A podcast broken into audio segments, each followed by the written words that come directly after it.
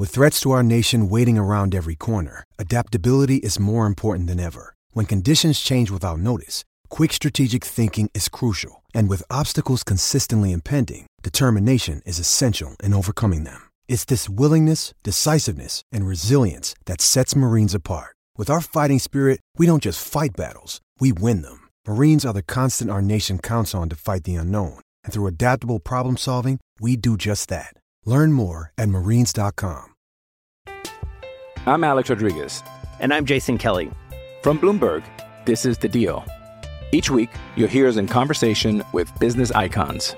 This show will explore deal making across sports, media, and entertainment. That is a harsh lesson in business. Sports is not um, as simple you know, as bringing a bunch of big names together. I didn't want to do another stomp you out speech. It opened so, up so many more doors. The show is called The, the deal. deal. Listen to the deal. Listen to the deal on Spotify.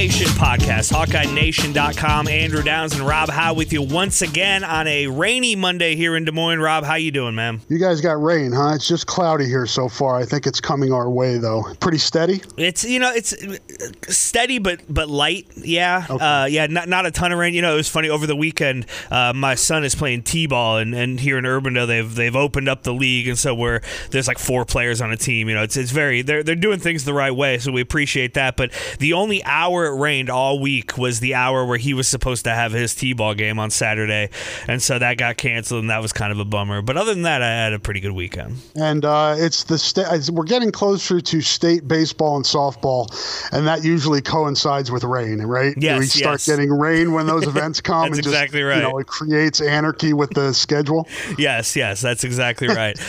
well, Rob, uh, obviously the the big thing going on in, in Hawkeye Nation right now, at Hawkeye Nation right now, is uh, a report that you posted this morning. Uh, you obtained a report, uh, I think it was dated in 2019. It details an investigation in 2018 into racial disparities, really within the Iowa Athletic Department. Um, but I, I, think as they, they went through this, um, football was, was kind of the main focus. Uh, I guess first, just uh, how did this all come about? How did this reporting go? And um, yeah, how did you acquire this report?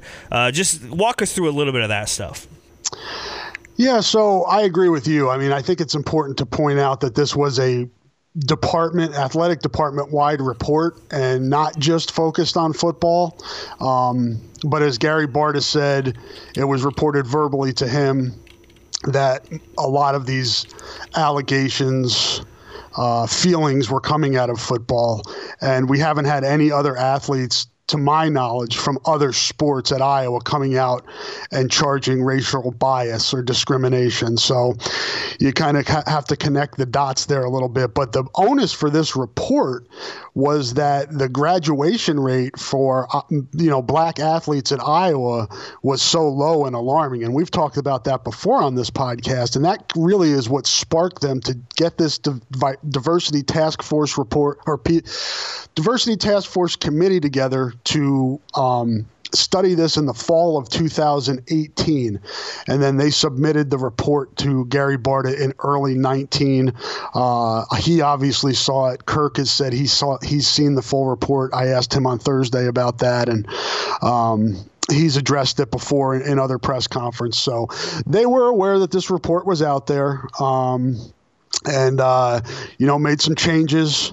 uh, you know within the department and then within the football program um, and Kirk has said himself that you know he thought he was doing enough. He thought that the culture was okay last year, and that um, but did drop the ball. One of the aspects of that came out of the report, uh, one of the initiatives that came out of the report, was that he would, you know, form a committee of black student athletes on his team, and they would meet you know, and, and try to move things forward. Well, they met in August of last year. And then at that point, Kirk told them that they would meet again at the bye week and then again in December, and neither of those meetings happened. Um, again, he said he felt like, you know, the culture was okay at the within the program. Uh, you know, he, he has said he didn't realize that there were, you know, racial issues or racial problems or, you know, racism in his program. Um, in terms of how I got the report, um, it uh, I, am obviously not going to say where I got it. Yeah. Uh, but it's just I think there are a lot of people, and we talked a little bit before we started recruiting, or recruiting, uh, recording Andrew. Uh, yeah, that's a Freudian slip there with recruiting. Yeah. Uh, that um, you know, I think the people that really care about Iowa football and want to see the necessary change and want to see this, you know, hope that Iowa can be the face of change.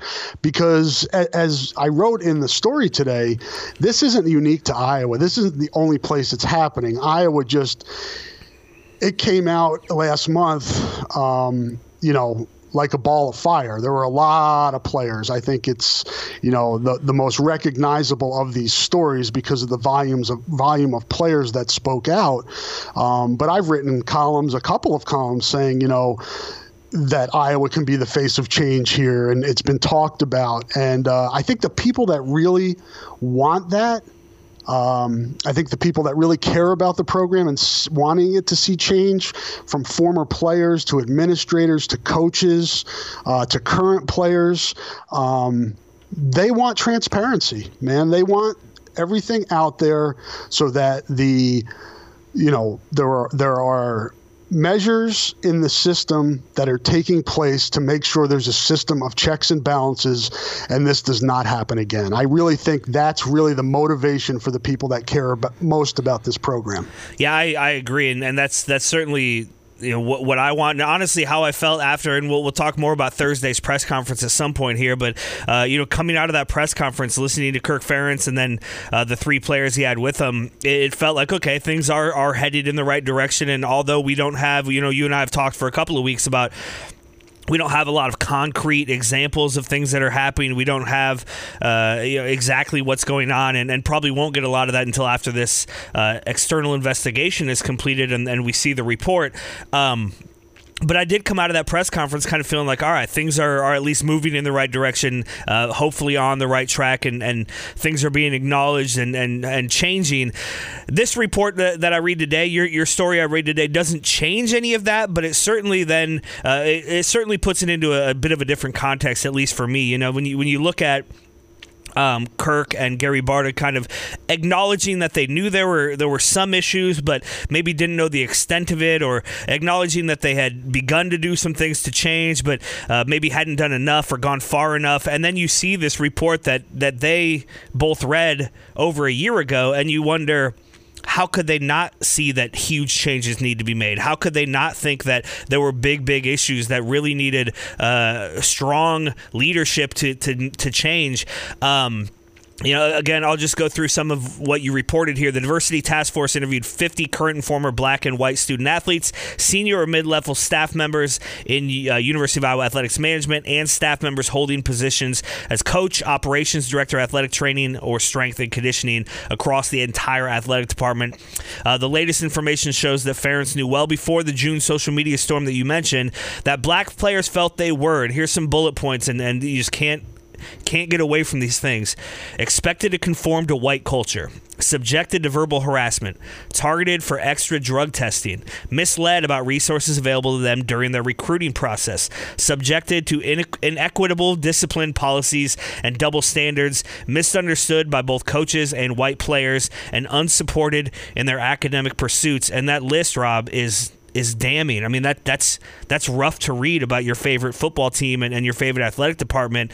Um, and you wonder how leadership could look at a report that that lays those things out and not do everything they could to to enact change uh, right away. And and so that that's where it gets disappointing to me as a Hawkeye fan and a fan of Kirk Ferentz that uh, they saw this report. We know they had all of this information over a year ago. And really it took the players taking to social media and making this public and forcing their hand for any real lasting uh, change to to begin. And that again, that that's just the really disappointing thing for me as a fan. Yeah, and I'm I was really interested to do this podcast. I'm I'm always excited to do the podcast with well, you, Andrew, you. but especially especially today, just to kind of get your um, your view as a fan of the program and kind of how you, you know interpret this information and, and, and process it because I think everybody's kind of processing this all today. Yeah. Um, since seeing this for you know the full report for the first time, for me, I, I think you touched on it there. You know when when James Daniels and then Mike Daniels, Jaleel Johnson, Amani Hooker, and then just the flow of players that told their stories last month um, came out publicly. There was a lot. I, I think a, maybe not maybe a lot is too much, but a fair amount, and I think too much backlash at them for speaking out publicly and not doing this. Yes, behind closed doors. Yeah, why not take it to and, Kirk? Exactly. Why not take it to the football program? Why not handle this in house? Why not handle this between each other? Um, this report indicates that they tried, particularly James Daniels, who not only was interviewed for this task force report, but also met in person in Gary Barta's office in early in the spring of 2019.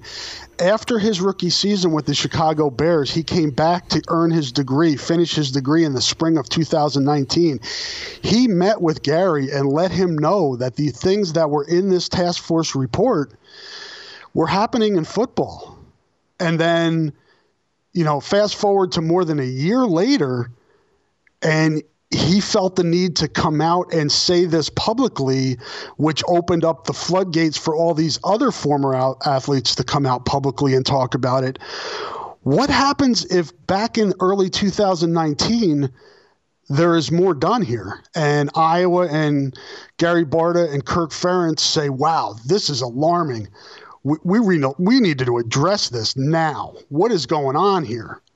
And investigate it, look into it, um, and then go from there. Um, Kirk has talked about a blind spot. Uh, he talked about dropping the ball in terms of that, you know, the the the committee of black student athletes on his team that were supposed to meet during last season and only met once in August uh, and hasn't met since.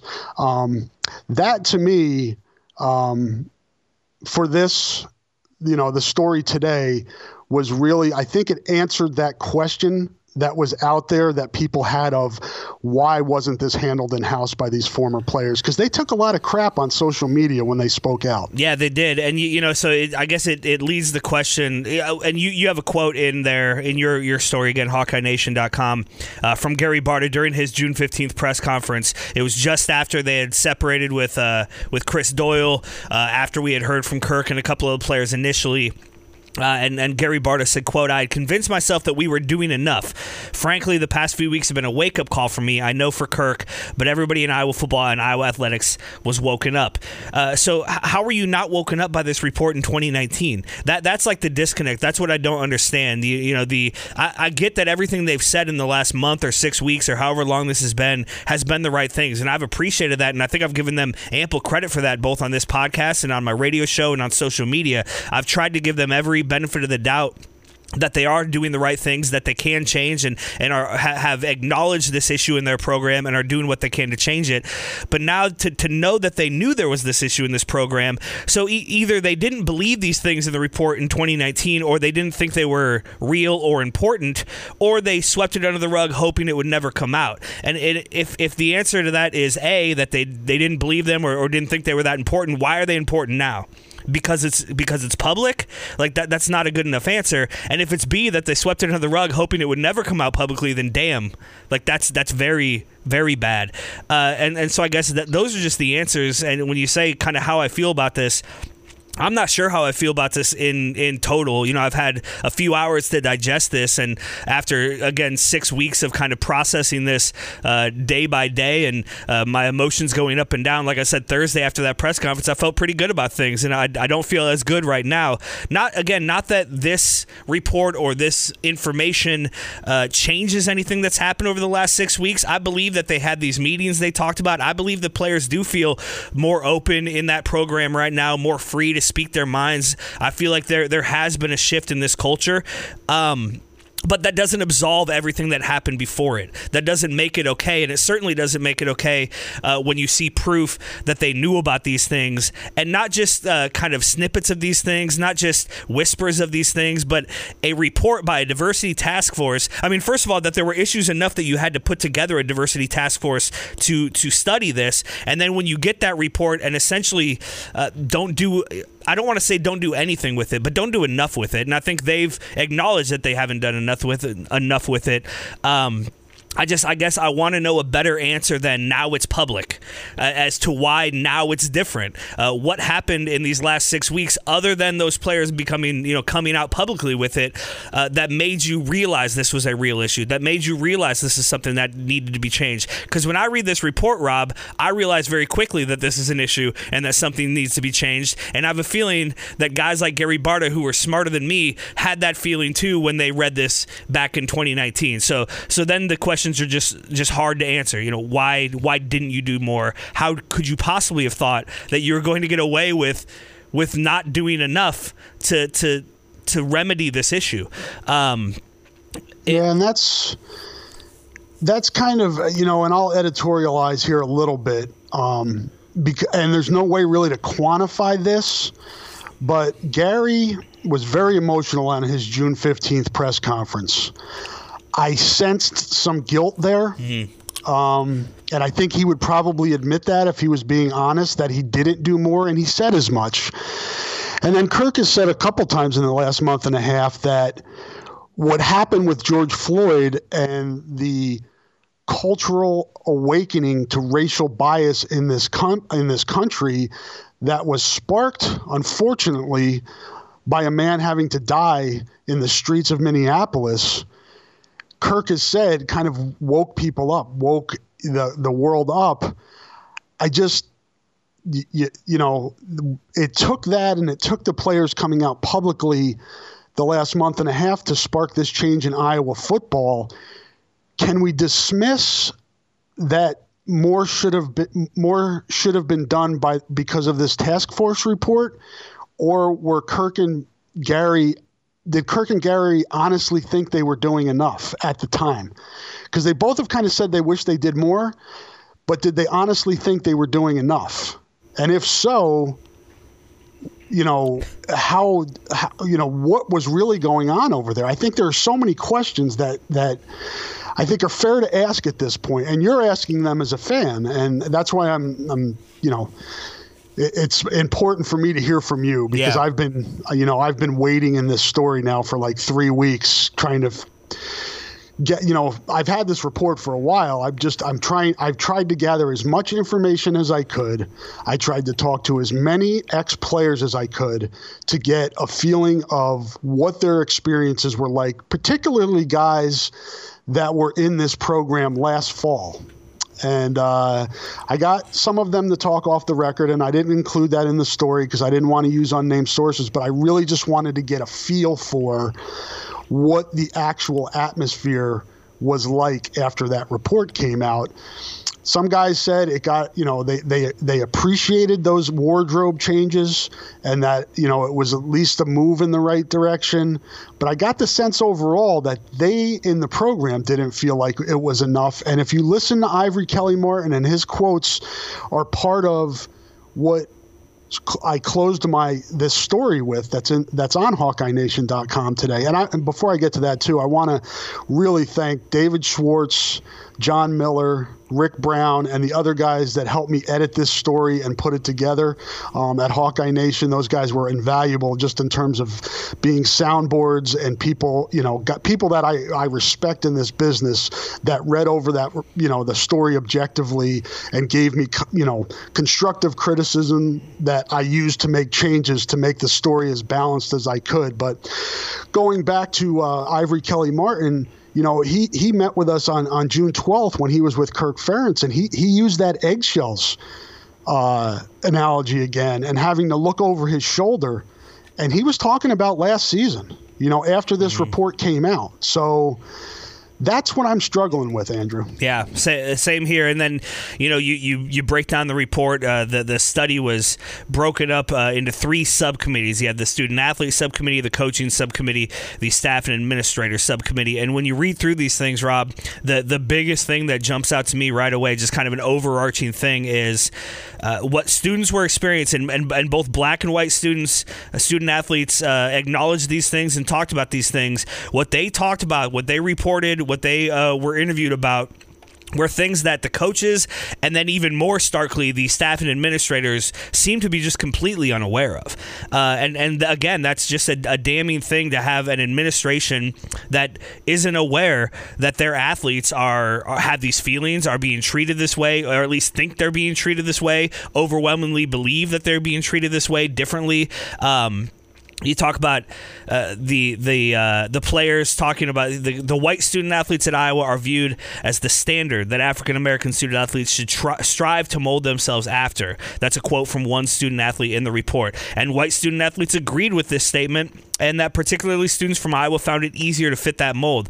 And again, when you have an entire group of, of athletes who are saying, yes, this is this double standard is there, and we all see it and we all acknowledge it, and then you have coaches say, eh, you know, maybe a little bit, and the administrator saying, oh, I don't even know what you're talking about. I'm, I'm paraphrasing a lot there, but that's the overarching thing I got was just this disconnect, uh, and, a hard to believe disconnect between administrators and coaches and the athletes that they are in charge of. Uh, is, is, am I missing anything there? Is that is that kind of how you felt about that? No, I, appre- I really appreciate you driving this bus because I'm my mind is, is kind of melted right now, and you're making excellent points. Particularly, I think people should realize that this report is beyond. It goes beyond player allegations. It gives you perceptions of what the coaches and administrators how they viewed this, how they viewed black athletes, how they they uh, viewed black student athletes and maybe the biases that they had. Not mm. maybe, the definite biases, at least according to this report, that yeah. they had. Um, and that's as much p- a part of this as the how the student athletes felt because it was i think a lot of it was how they felt was a lot of it was the result of these you know preconceived racial biases of you know black players being at risk um, you know, not from two family home, just some stuff yeah. that are just really hot button verbiage and words that you're like, whoa. And I, that's why I encourage people to read this whole report and just kind of take your time with it. Don't rush through it and just kind of try to absorb it and and and um, you know look at it from from all vantage points and then kind of understand what this report is saying. Um, and that's that's really I, I think the, the key to this whole thing is the understanding and the communication. And as you said andrew the disconnect that was there. How much work is it going to take to reconnect mm. or educate in the in that football building in that athletic department? And also, one question I wondered, and I probably should have researched this a little bit better who in the university had access to this report? I mean, mm, yeah, this is kind of contained in the athletic department. Did somebody else, you know, the president's office or somebody see this report? That's uh, that's probably a question that needs to be answered. It certainly is, yeah. And, and just from the coaches bit of it, um, this is uh, I'm going to read right from your story. Uh, coaches reported they treat student athletes the same However, there was a stark difference when coaches described black and white student athletes. Coaches more likely described white student athletes as being from two parent homes, good upbringing, smart, tough, talented. In contrast, when they described black student athletes, they talked about their socioeconomic background, tough upbringing, or at risk. And that, that's kind of what you mentioned there. Those are. Um, those are flashpoint words, man. That, that that's that is, and, and I think through this whole thing, some people have had trouble because there's not a lot of overt racism. There's not a lot of there. There haven't been a lot of allegations of uh, racial slurs or.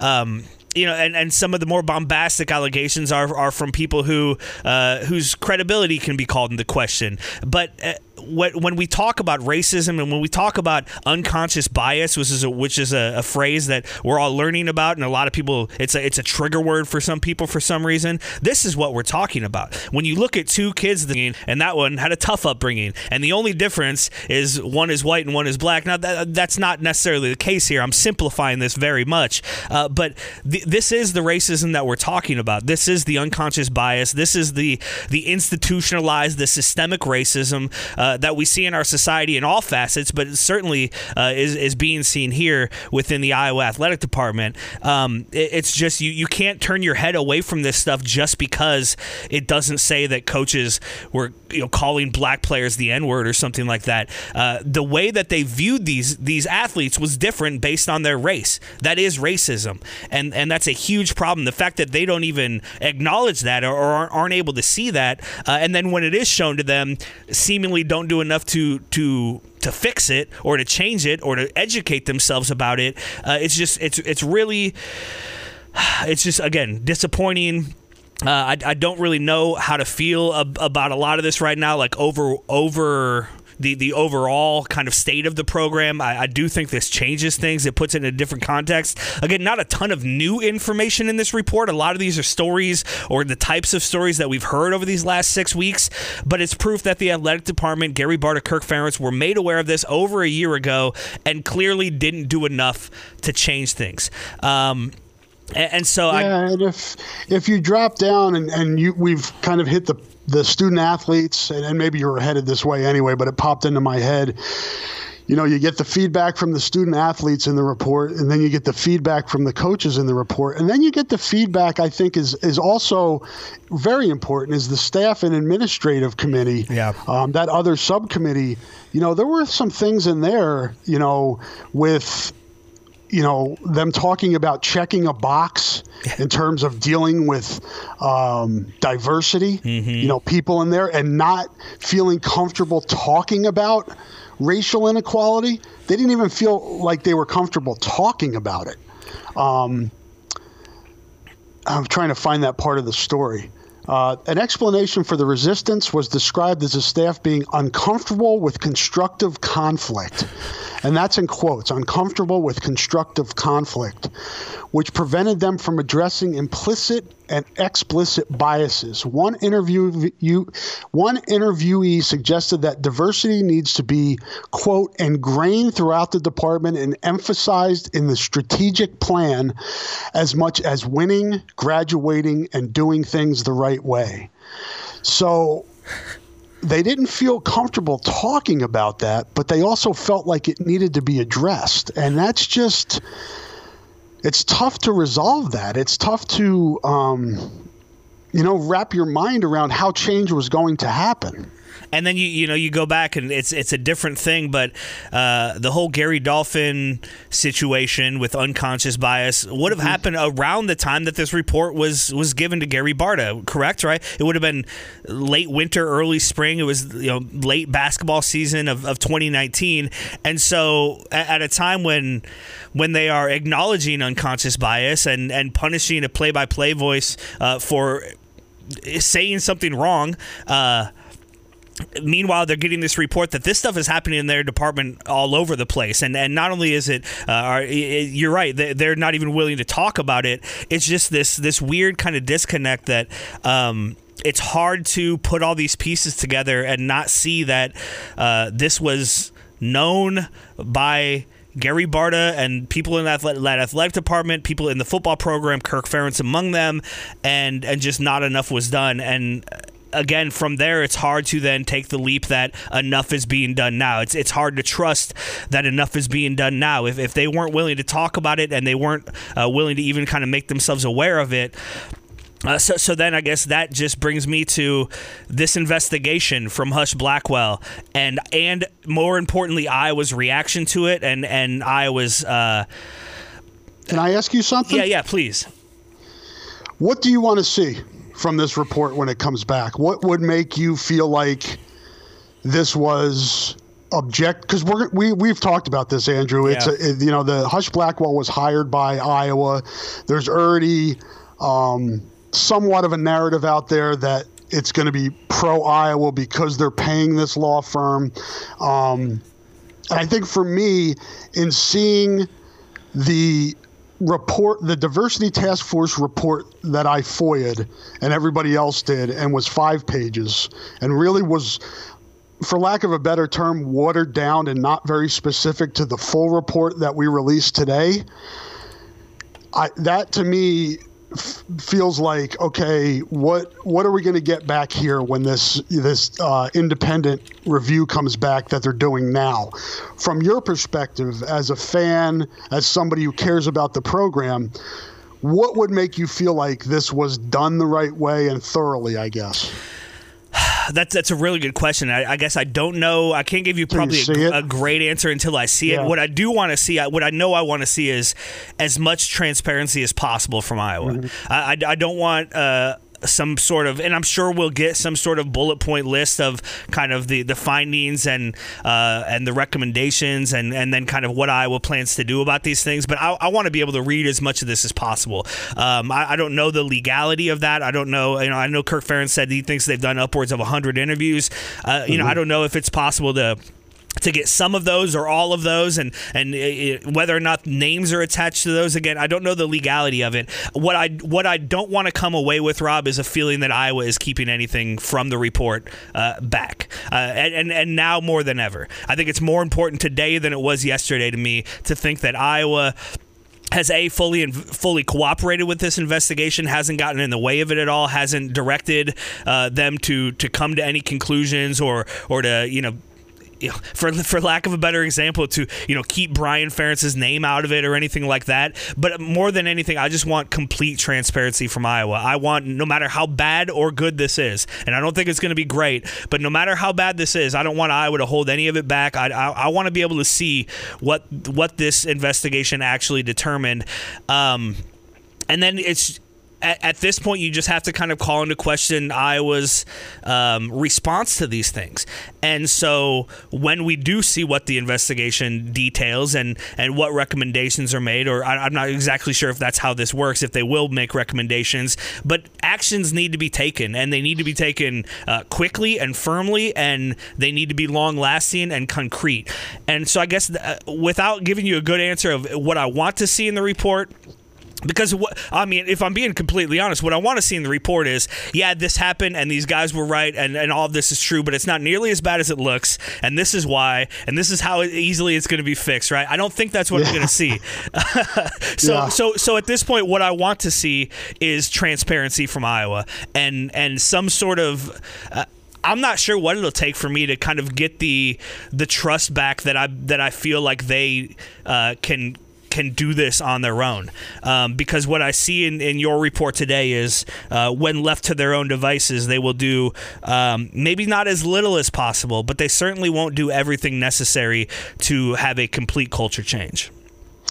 I think one real positive, and I know we're going to talk a little bit about Thursday's press conference with Kirk and Djimon Colbert, Brandon Smith, and, and Tyler Linderbaum, but I'm encouraged by this this committee uh, advisory group. I'm not sure how you want to uh, describe them. I think advisory group is a is a good one uh, of former players, of former Hawkeyes that's now chaired. It was originally going to be Mike Daniels, but now it's David Porter, uh, who was a member of that 2002 offensive line. That great photo of those guys walking off the field, you know, jogging off the field hand in hand from that in that last home game against Minnesota, and uh, really was the, a lot of those guys were kind of the found foundation of you know this program for Kirk Ferentz. They kind of re they were uh, an integral part of rebuilding this thing.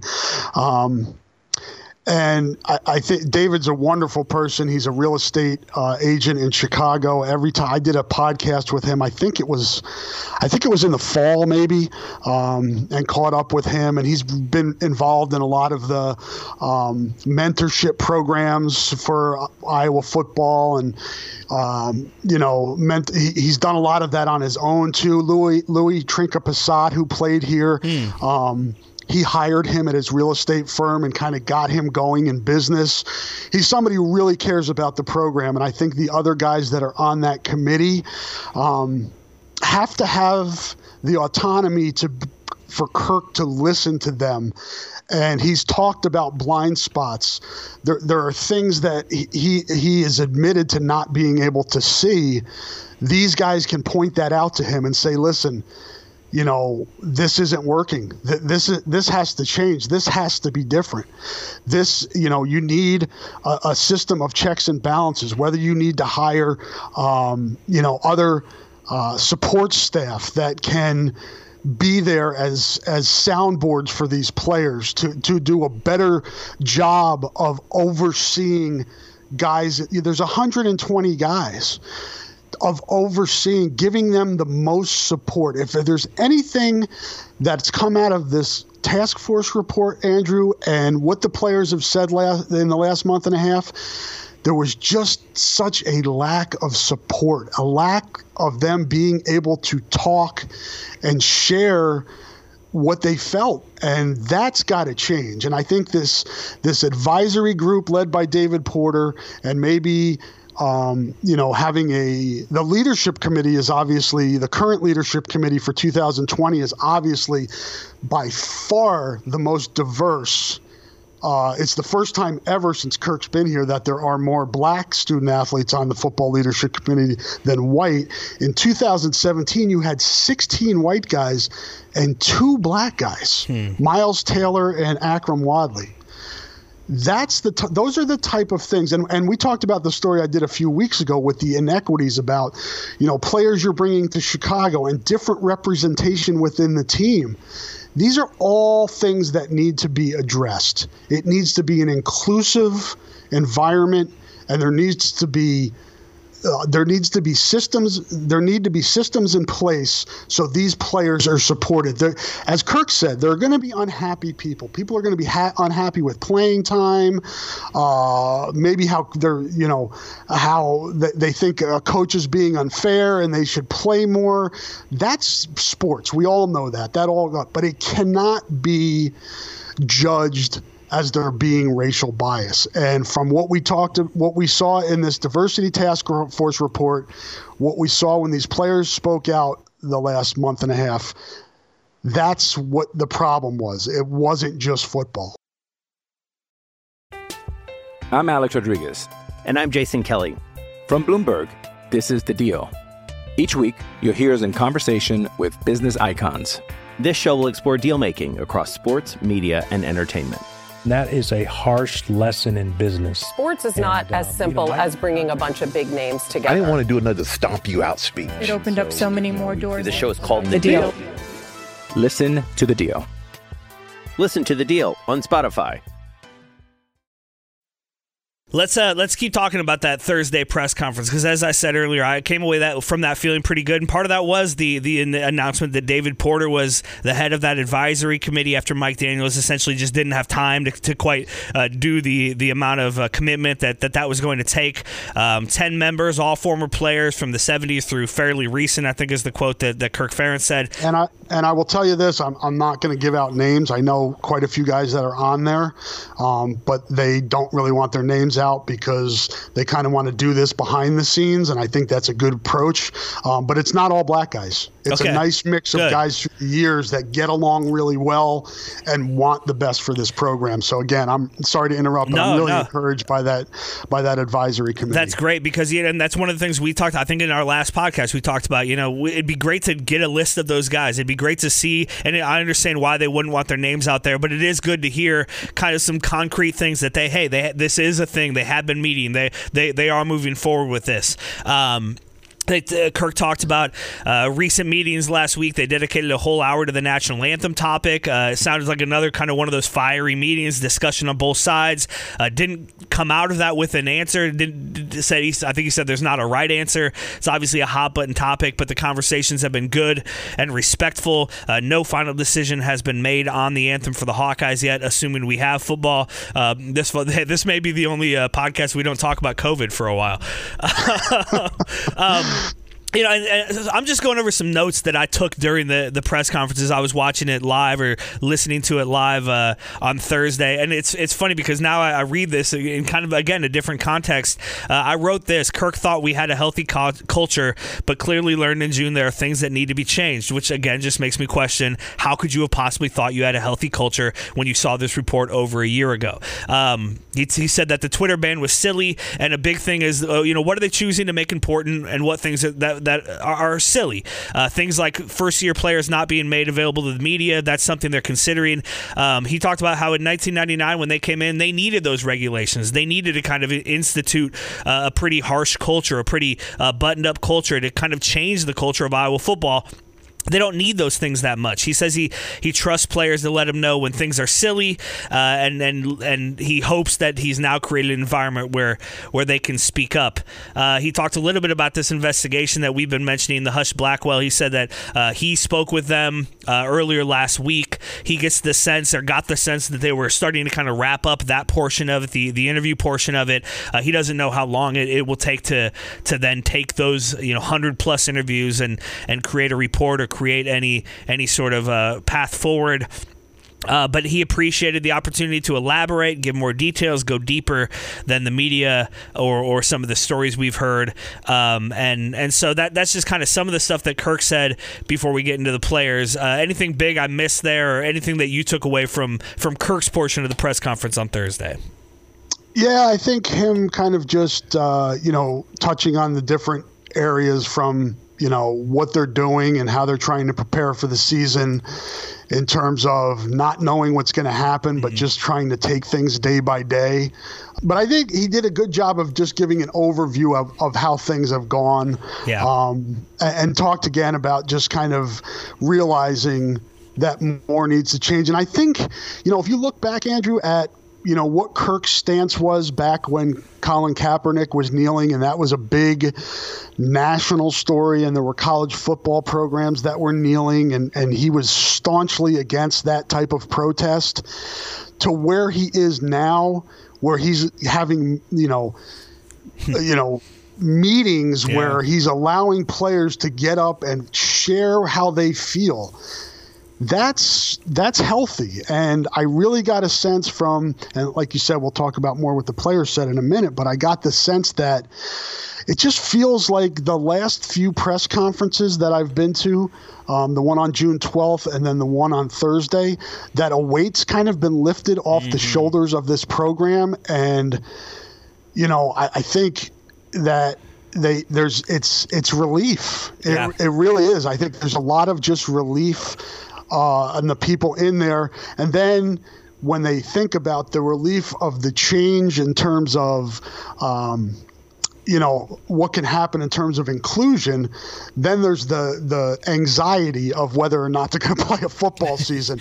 Yeah. so there's a lot of emotion. It's it's kind of a mic- microcosm of what we're all dealing with you know in, in, the country and in the world right now. Absolutely. So yeah and the, what the players were saying and uh, I'll just paraphrase some of, of what I heard from from Djimon Colbert Brandon Smith and Tyler Linderbaum on Thursday when they spoke uh, with the media. That that's what made me feel good Thursday coming out of that. That's that's what made me feel like uh, things had started to change. They were headed into the, into the right direction. It was easy to say that back on June 12th uh, when it was uh, still pretty new. But now that you've been into practice for quite a while, you, are you know you're a month further along or even more than that. Uh, to hear these guys say that you know, uh, younger guys are being included more than ever before. You see more unity in the team, more willingness to talk and be open about their issues. You don't have to walk on eggshells anymore. I think it's something that Djimon Colbert actually came out and said. Um, he also said it's good for white players to see what their black teammates have dealt with. It's a good moment for the team to have the black players stand up and be honest about these racial issues, not just within this program or, or within their time at Iowa, but in their lives, and to see the, these white players who, who consider these guys friends and teammates. Uh, uh, maybe get their eyes opened up a little bit to the reality that their friends and teammates are living with that they've never really had to consider before. Um, uh, the the fact that these meetings have all mostly been positive, you know, it's certainly the outcome of them has been positive. Brandon Smith said at one point, "If you come to Iowa, your voice will be heard. You will be considered valuable." Uh, again, that's just not what we heard from players. Uh, who, who told these stories uh, in the past. So it's good to hear that. It feels different in a better way. Players are more comfortable, more outspoken. Everything I think said by the players was exactly what you would hope to have heard from those players as far as the changes in the program. And so I guess as as we move forward, Rob, the question is: Is enough being done now?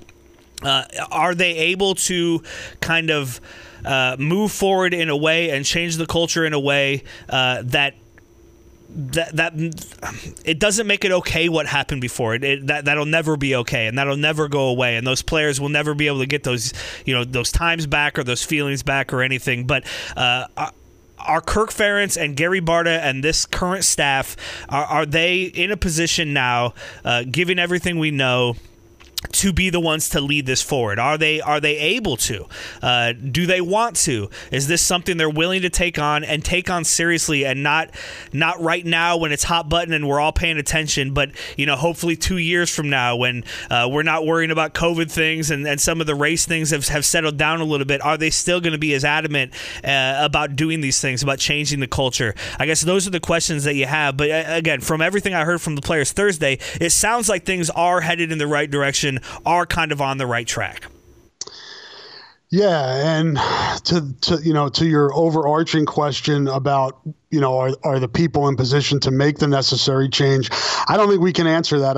I think it's a, a time a time will tell thing if Kirk and Gary can do this, um, and it's not really for us to decide.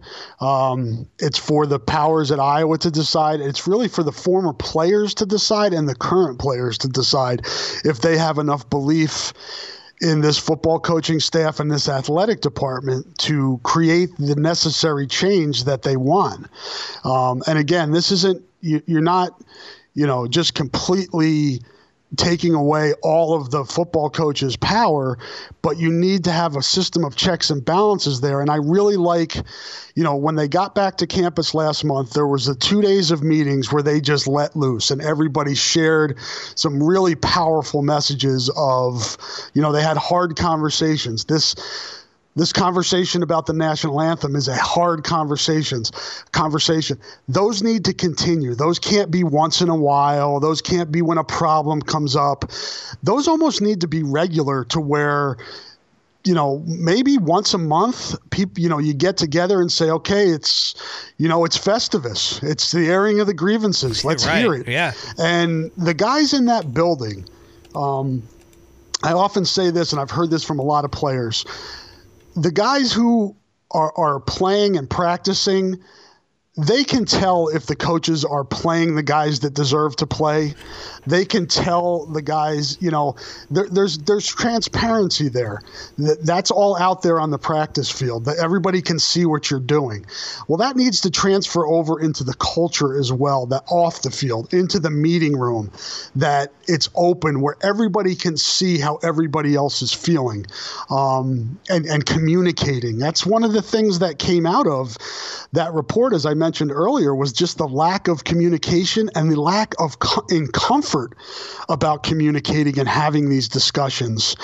And I guess time will tell if the players feel like they're getting everything they can get out of this football program, and, and particularly the guys that maybe have been in this program for two or three years, they're going to be able to tell the biggest difference of, of how this is changing and the progress that's being made.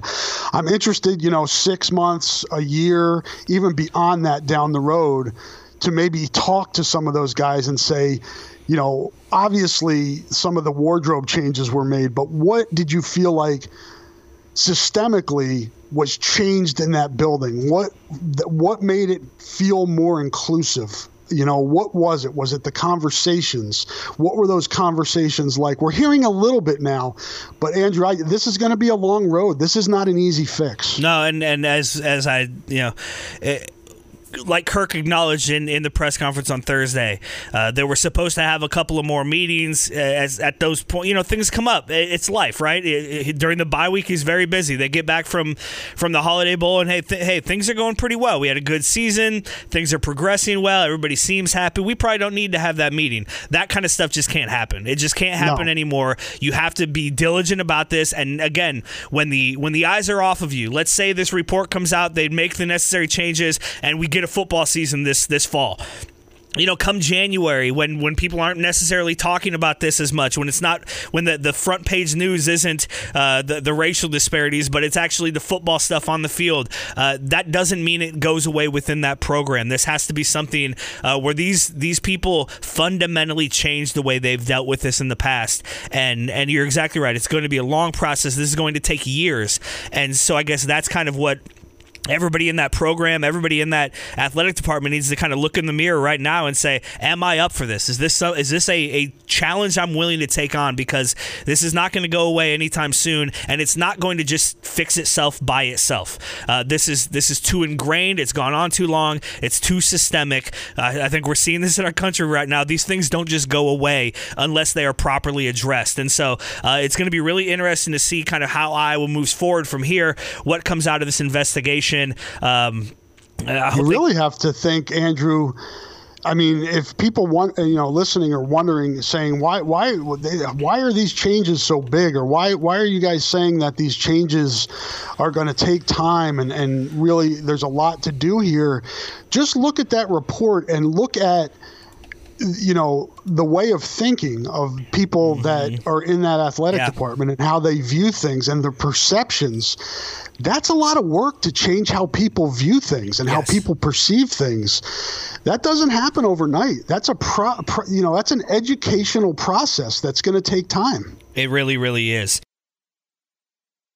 Good stuff so far today, Rob, and, and as we do each and every week uh, now, until we know what. I, well, hopefully, we will know there is a football season and we'll be able to continue to do this. But until we're told there isn't a football season, we're going to act in this final segment of this podcast like there is a football season and we're going to talk some football.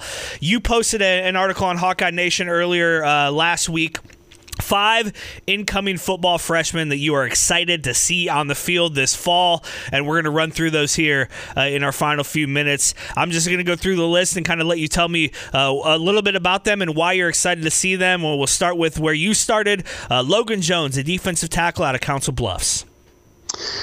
Yeah, really, I've I've kind of followed. I uh, I think Logan. It was after his tenth grade year. I went and covered a I believe it was Under Armour, not Nike, uh, camp, like a combine in Chicago. And he was there. He was one of the youngest guys there, man. And he really held up well. And I'm like, hmm, now I see why they offered this kid. now I get it. And great job by Reese Morgan identifying this kid's talent early. Um, Kirk has made a comparison to Tyler Linderbaum just kind of a guy who plays with a lot of leverage, strong, physical, nasty, uh, loves to just get in there and get on that line and, you know, s- smack helmets and you push guys around. I think Jay Niemann said, you know, when Logan is involved, the he's usually moving the pile the other way. So, you know, and he's another guy I think when you look at Tyler Linderbaum, who came in as a defensive tackle he was a guy who I think would have been a really good defensive tackle, but they saw the need at center and have moved him there. And obviously, he's he's uh, the transition has gone really well. Um, but Logan's that kind of guy that you just you put in the middle of a line on either side of the ball, and he's going to make a difference. Uh, moving on here, Deontae Craig, defensive end from Fort Wayne, Indiana, a guy who had some big offers out of high school. Yeah, and I would recommend folks if they're wondering about Deontae's athleticism, go watch some. Uh, he plays in a state that's known for basketball. Go watch some of his basketball film. Um, just really impressive. Oh, just a guy who's cool. very athletic, and I, he brings, you know, a ton of athleticism. Um, to that defensive end position, as we know, Andrew, and what we've talked about, the seven starters, I think, have graduated off the defensive line mm. after the last two seasons combined. There are opportunities there, and I think that's probably a big reason, not only from, you know, just individually how much I like Logan Jones and Deontae Craig, but there's opportunity there for these two guys. Uh, another guy who had some some big offers, uh, a tight end, Elijah Yelverton out of Texas. Uh, he's got a couple of good names ahead of him. Sam LaPorta was named to the, you know, Mackey Award watch list last week. Uh, Sean Sean Beyer is, is a seasoned guy, but uh, as we've seen at Iowa, you can never have too many tight ends. Uh, what do you like about Elijah Yelverton? Yeah, and I was pretty consistent with playing at least three guys. So even if you assume that that Sam and and uh, Sean Beyer are going to play the whole year and be healthy, which we all hope happens, um, there's going to be a third guy there, and it could be Yelverton. He he uh, he enrolled in January. Unfortunately for him, he didn't get that spring practice that he was hoping to get by enrolling in college early. Um, but just a really really athletic he's he's kind of in the mold of those really versatile Iowa tight ends. And the good thing that you mentioned, Andrew, is he doesn't have to come in like Laporta did last year and kind of had to save the day, so mm-hmm. to speak. He'll be able to kind of you know work himself into the mix and then maybe as the season goes on as he develops, he can continue to contribute more and more. And uh, you know, uh, the I mentioned it in is his write up, but Luke Lachey, uh, whose father Jim Lachey played for Washington in the NFL and at Ohio State, and is the color guy uh, for Iowa or Ohio State football. Interestingly enough, and Ohio State did not offer Luke, um, but Luke is a really good tight end too. He's coming in in this class with Elijah, so two really really talented tight ends in this recruiting class. You talk about guys who have an opportunity to play right away. Reggie Bracey, a safety out of Mobile, Alabama. He may be that guy with Geno Snowden heading to the NFL. Yeah, and to be goofy and, and kind of uh, corny, uh, Reggie is embracing the role of Cash. Nice. He nice. Uh, he he likes he likes the idea of playing that position. Uh, he kind of likens himself a little bit to what Dane Belton did last year and then Amani Hooker the year before. That hybrid linebacker safety type. He's got some growing to do, but it'll be interesting how that works itself out if, you know, Kaevon Merriweather ends up being that strong safety or Dane Belton moves back to that strong safety spot and opens up cash. If Bracy can come in and show that he's that, you know, seasoned enough or, or um, you know, advanced enough, I should say, to play the strong safety spot or cash spot. Very interesting competitions going on in that secondary. Uh, and then when I opened this piece by you, Rob, last week, I, knew there was one name I was certainly going to see. uh, Tory Taylor, a punter of, out of Australia, looking to come in and uh, and again add some, uh, you know, as as you say in the in the piece, Michael Sleep Dalton solidified the position after a, a couple of rough years at punter for the Hawkeyes last fall uh, after graduate transferring from Arizona State. Uh, Tory Taylor may be a guy who can come in and, and do that again here for for the Hawkeyes punting is winning, right, Andrew? Absolutely. yes. So for the Hawkeyes, we, yes. We, we who follow Iowa football have come to appreciate and embrace uh, the punting position yes. and how important it is for the. Um, the approach of Iowa football. And, you know, I, I, think we're seeing more on a national basis these Australian rules punters. I mean, they're, they're starting to really, really uh, kind of fill college football programs at a high level mm. um, are coming in, and these guys are really finding a lot of success. And uh, Tory has never played an an organized game of American football. He's only played Australian rules football and trained to become a punter, but he's never actually played in a game. So that's an interesting uh, dynamic to this. And also, um, with COVID going on, he's been unable to get over here. He's still not here yet. So that is something to keep an eye on. And also you know, with the guys that he would compete with when he does get here, Ryan Gersonde, who's been in the program for a few years, and Nick Phelps, uh, transferred from San Diego, or uh, South Dakota State. Those guys are the guys on campus right now, and it'll be interesting to see. And hopefully, Tory can get here as soon as possible, kind of throw his hat in the ring, and we get a full punter competition to get the best guy, uh, best guy left standing. As always, fun to talk some football with you, Rob. And uh, even though all of our conversations aren't light and fun, uh, I do I do still feel they're very important. And uh, I just want to uh, thank you and credit you for some great work uh, reporting this story, putting this together, and putting it up on HawkeyeNation.com. It's certainly what people are talking about today, and will continue to uh, to be talking about. I know that's not why you do it, but it is important, and I think what you're doing is is great journalism, important work. And as you said at the beginning of this, anybody who loves this program, anybody who truly loves this program and wants to see it succeed and wants to see it move into the future and be inclusive and, and a, a good place for student athletes and for coaches and, and for all of us to kind of come together uh, we we need this change to happen, and and as painful as it can be sometimes, and as as much as you kind of want to hold your nose and close your eyes and pretend like it's not happening, uh, that's not the way to go about this. We need to to get this into the light and to to to make real change and to hold the people who are accountable, hold them accountable. Uh, make sure that they are doing those things. We as fans can't let off the gas on this either to make sure that this stuff happens. So so thank you for what you you are doing, and uh, this is fun as always. Thank you, Andrew. I really appreciated your perspective and looked forward to it today. And I thought it was great just in terms of the view from a fan perspective. And I, I really appreciate that. And, um, you know, I'm, I'm, it's been it's been a, a, tough month and a half here, but I do, as we touched on uh, from Thursday's press conference, I do feel like change is happening for the better, um, and encouraged and optimistic that this program is going to be the best it can be, and still has that opportunity to be the face of necessary change, of inclusion and equality. Um, and uh, I, I, just I, I, really hope that happens for any student athlete that uh, ends up coming here because uh, there's so many great things about Iowa and yes. Iowa City and the Iowa football program and and the fan base and the support uh, it's there. If, if just the necessary changes happen think about how great it could be. I love it Rob. What what can people expect coming up on Hawkeye Nation uh, the rest of this week yeah, I'm gonna probably try to do some more football till they tell me not to. You know, in terms Please, of previewing yes. the season and getting some more of those stories out that we can talk about in next week's podcast. Uh, probably track track down a little bit more recruiting info this week.